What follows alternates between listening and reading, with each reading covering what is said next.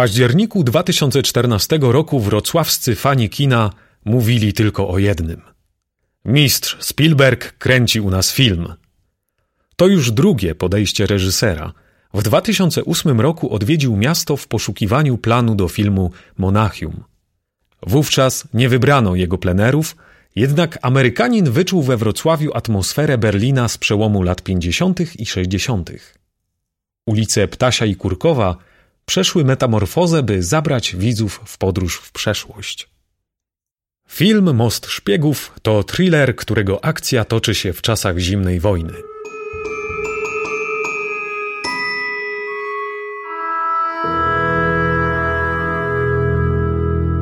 Berlin. Rok 1962. Prowadzącemu negocjacje prawnikowi Jamesowi Donovanowi zostaje powierzone zadanie. Musi wziąć udział w wymianie złapanego w Ameryce radzieckiego pułkownika na zestrzelonego w ZSRR amerykańskiego pilota. Tytułowy most szpiegów istnieje w rzeczywistości. Nosi nazwę Glinikę i łączy Berlin z Poczdamem. Film ten ma jeszcze jeden wrocławski akcent. Jego operatorem był dwukrotny laureat Oscara Janusz Kamiński, który w mieście dorastał i zdobywał pierwsze filmowe szlify. Pierwszy raz z kamerą zetknął się w akademickim klubie filmowym Pałacyk. Opowie o nim Aleksandra Misiek. Idź ulicą Ptasią w kierunku kominów elektrociepłowni. Skręć w prawo i idąc przez skwer, kieruj się w stronę kościoła świętego Bonifacego z dwiema wieżyczkami. Miń stację kolejki wąskotorowej i kieruj się w stronę parku Staszica.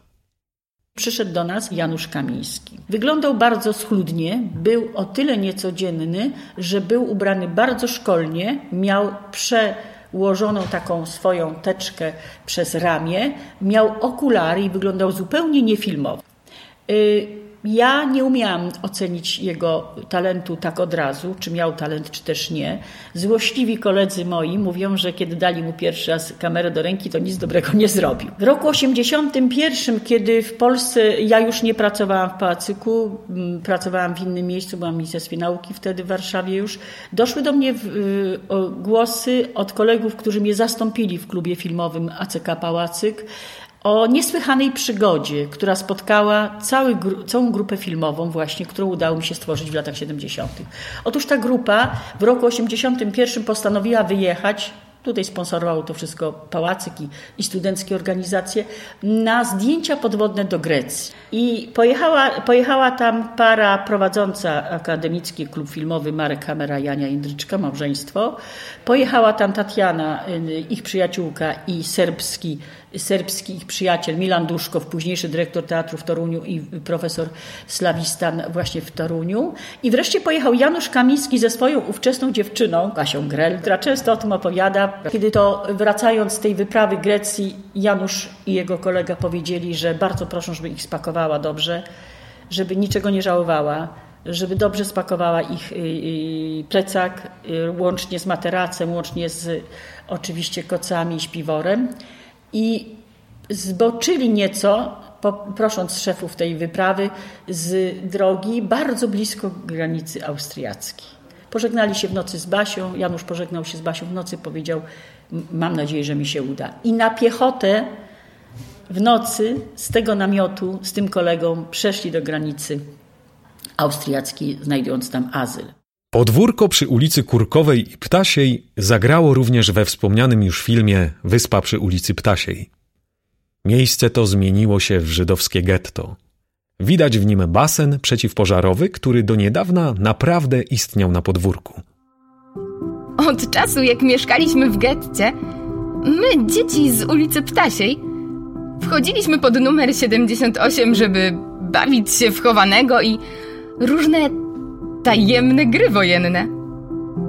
Nasi rodzice stanowczo zabraniali nam wchodzenia do tego budynku z powodu spadających z góry cegieł. A mimo to nie byliśmy w stanie trzymać się z daleka od tajemniczej piwnicy, pełnej duchów po zakamarkach, od poszarpanych ścian mieszkań z niższych pięter i od schodów, które zdawały się wisieć w powietrzu. W całej okolicy nie było lepszego miejsca do zabawy.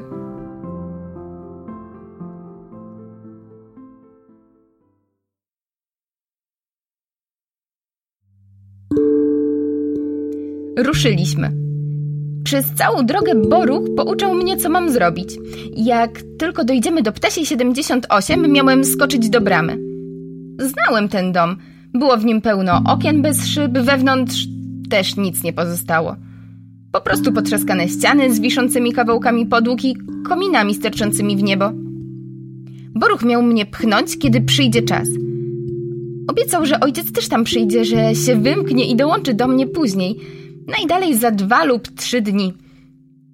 W każdym razie miałem czekać tak długo, jak tylko można, nawet gdyby to miało trwać cały miesiąc. Nawet gdyby to miało trwać cały rok. Jesteś sprytnym chłopcem. Powiedział: Dasz sobie radę. Potem powiedział mi coś, o czym już wiedziałem. W zrujnowanym domu był mały otwór, który prowadził na dół do piwnicy. Był tak wąski, że jedynie dziecko mogło się tam przecisnąć.